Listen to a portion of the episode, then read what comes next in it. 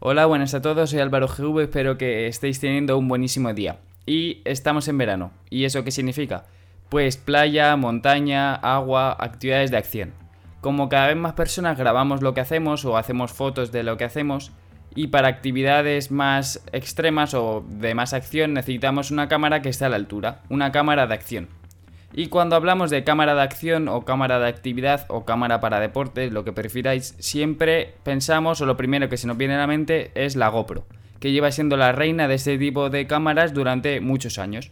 Así que hoy os vengo a hablar de la última edición de esta cámara, de la GoPro Hero 9. Así que nada, empezamos.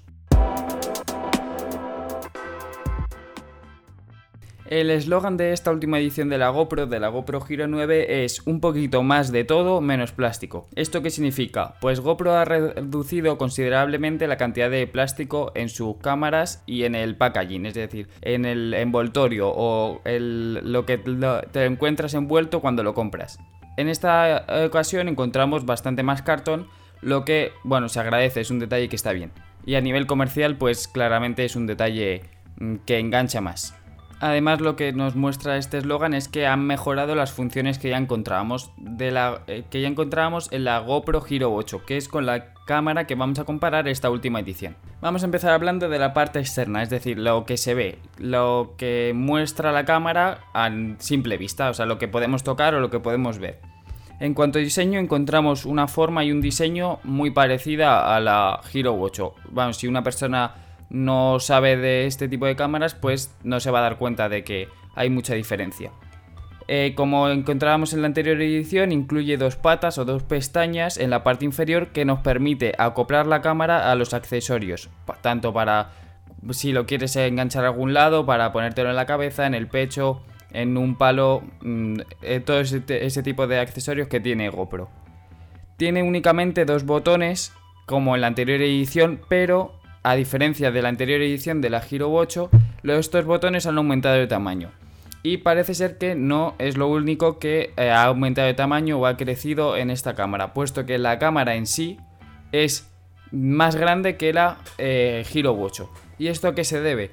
Bueno, pues una de las dos pantallas, la pantalla frontal, ha aumentado de tamaño, es más grande, pero de eso vamos a hablar ahora en unos minutos. Pero empecemos hablando de la pantalla trasera. Bueno, como he dicho antes, incluye dos pantallas como en la anterior edición. Y la pantalla trasera es la pantalla clásica que ya encontrábamos de 2,27 pulgadas. Esta pantalla es táctil como en la anterior edición y nos permite navegar entre los modos. Y tiene una muy buena resolución, nos permite hacer una previsualización de los vídeos, nos permite pues eso, navegar entre los modos, cambiar la configuración, bueno, la típica pantalla de una cámara. Pero el gran cambio en esta cámara es en la pantalla delantera, que es de 1,4 pulgadas y es lo que más la diferencia de la anterior edición y es por lo que la cámara es más grande, como ya he dicho antes. Esta pantalla no solo sirve para ver el tipo de modo que estamos de manera frontal o la batería que nos queda, sino que podemos vernos a nosotros mismos como si fuera selfie. Esto es una buenísima opción puesto que GoPro cada vez está apostando más para eh, las cámaras de blog o para que sus cámaras se puedan usar para blog, que ya lo vimos en la anterior edición, que se ha añadido un micro externo, que se le puede añadir un foco, vamos, o más accesorios para blog. Entonces, esto es lo que faltaba, que tuviera una cámara frontal, o sea, una cámara que, una pantalla frontal, perdón, que, que nos pudiéramos visualizarnos a nosotros mismos sin necesidad de que sea externa y que ocupe más. Esto es súper útil para encuadrarnos, para que veamos que se nos ve bien. Esto, a ver, cuando hacemos un vídeo en la que no hablamos a cámara o no nos grabamos directamente a la cara, pues no es para tanto. A lo mejor si nos estamos grabando haciendo surf y lo tenemos en la tabla, pues no, no es para tanto. Pero si nos hacemos un vídeo buceando, que se nos vea o eh, en la bici que queremos que se nos vea a nosotros, pues nos viene muy bien cada X tiempo poder ver cómo estamos encuadrados, si se nos ve bien enfocados, si está todo bien. Así que esto es un punto súper a favor para esta cámara. Y nos indica hacia dónde quiere ir GoPro, hacia las cámaras de blog o para que sus cámaras se puedan usar como blog, como ya he dicho antes. Entonces ya no solo es una cámara de acción, sino que pues nos permite grabarnos a nosotros mismos y por eso también aumenta la calidad, pero en eso vamos a hablar ahora.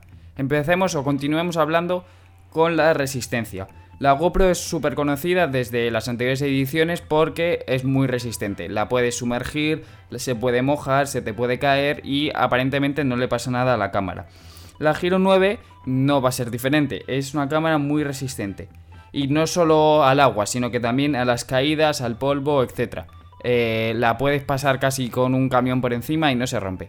Se puede sumergir a 10 metros de profundidad, lo que está bien. Para los que hacemos snorkel normalmente no bajas más a pulmón, entonces 10 metros está bien. Y luego, si quieres eh, bajar a más profundidad, pues le puedes poner una carcasa. También la carcasa se puede utilizar para si crees que le vas a dar un golpe fuerte o si estás haciendo bici de montaña o cualquier tipo de deporte que la cámara se te puede caer y romper porque es resistente pero tampoco es, es indestructible, o sea, se rompe. Entonces la carcasa que la puedes comprar aparte que tienes de GoPro y luego de otras marcas que lo hacen compatible con la GoPro pues está bien utilizarlas si vas a hacer deportes de ese estilo, deportes más extremos todavía que lo que te permite la cámara. A nivel de grabación y de fotos también ha cambiado. Hace fotos en RAW, lo que es súper útil. Luego se ha incluido un nuevo sensor que es de 23,6 megapíxeles, lo que hace que haya una mejor calidad de imagen, una mejor respuesta en imagen graba en 5K, que a diferencia de la Giro 8 que grababa 4K, y esto aunque aparentemente pueda llegar a ser un poco tontería, pero para la edición de vídeo o para retocar o recortar el vídeo está muy bien puesto que siempre pierde calidad, entonces del 5K podría bajar al 4K, que es una redefinición súper alta y nos permite subirlo a redes sociales a una calidad muy buena. Este modo de 5K se incluye a 30 FPS, pero eh, a cámara rápida, a 120 FPS, a 60 FPS, bueno, graba en 4K y en 1080. Así que siempre vas a tener una calidad muy alta, no graba menos de 1080, lo que es eh, muy bueno en una cámara tan pequeña, puesto que eh, es, una cámara que te entra en los dedos, pues es, está súper bien, es muy buen detalle. Como ya he dicho antes, se hace fotos en RAW, lo que está muy bien para editar en Photoshop o en Lightroom, puesto que podemos darle más calidad que si lo hiciera en JPG.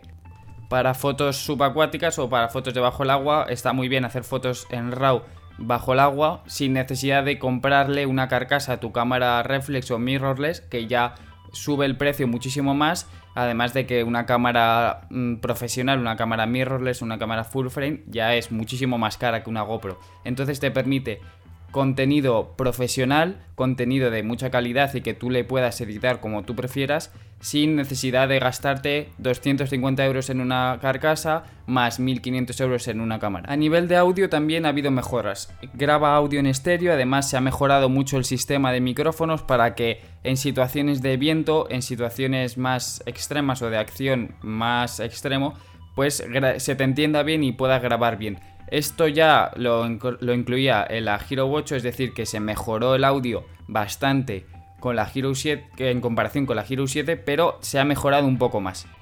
Una cosa en la que GoPro ha puesto mucho hincapié y que es alucinante es la estabilización de la cámara, puesto que estabiliza muy muy bien, puedes hacer eh, vídeos con la mano y se van a ver muy bien y es algo increíble para el tamaño de la cámara, puesto que hay cámaras como la Canon EOS R, de la que ya hablé en otro podcast, que no tiene estabilización en el cuerpo y es una cámara pues 10 veces más grande que esta. Entonces esto es un detalle buenísimo porque estas cámaras ya cada vez son más enfocadas al vídeo, al el vídeo de ti mismo, al vídeo en actividades. Entonces si haces surf o si haces eh, escalada y son poco estables las imágenes, gracias a esta estabilización interna te permite que sean imágenes muchísimo más estables. Entonces, increíble. O sea, ningún tipo de problema con, con esta nueva adaptación y al revés.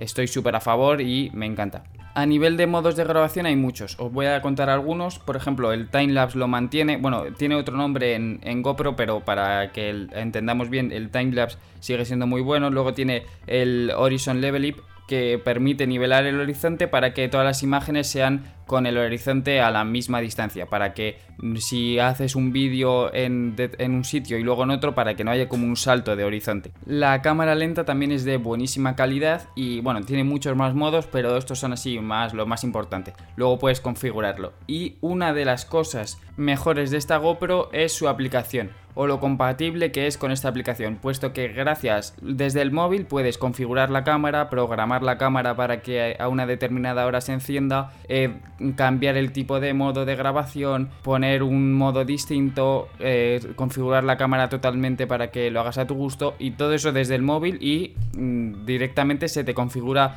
en la cámara, lo que está súper bien y mucho más cómodo que puesto que en un móvil lo puedes ver más grande y más fácil que estamos más acostumbrados a tener que hacerlo en la cámara directamente. Entonces, muy bien este, esta incorporación que ha hecho GoPro. A nivel de la caja, pues como hablábamos antes, se ha reducido mucho la cantidad de plástico. Al comprar la cámara, o sea, la cámara sola, te, viene un estuche con una faja de, cartón para que no haya plástico y dentro del estuche hay el cable de carga que es de tipo C, una batería y un soporte eh, adhesivo para ponerlo en algún tipo de superficie.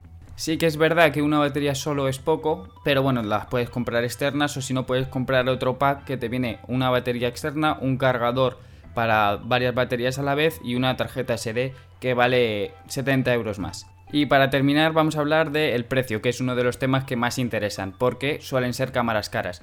El precio de salida de esta cámara era de 479 euros, pero ahora he estado mirando en Amazon antes de hacer el podcast y la podemos encontrar por 399 euros, es decir, 400 euros el pack básico del que acabo de hablar, lo que es bastante razonable, es un precio es un precio elevado, pero es un precio razonable puesto que las cosas que nos permite hacer esta cámara están muy bien y si lo quisiéramos hacer con otro tipo de cámara, con una eh, cámara profesional más una carcasa sería el precio muchísimo más elevado. Entonces, por las cosas que nos permite hacer esta cámara y eh, las opciones que tiene, esta es un precio bastante razonable. Pero vamos, el precio varía. Esta cámara salió ya hace unos meses y ya ha bajado casi 100 euros. Entonces, dependiendo de donde miréis, pues estará un precio u otro. Pero cada vez baja más el precio y pues eh, dependen de lo compres, lo puedes adquirir a un precio. Yo, eh, como os he dicho, en Amazon ahora mismo está a 399 euros.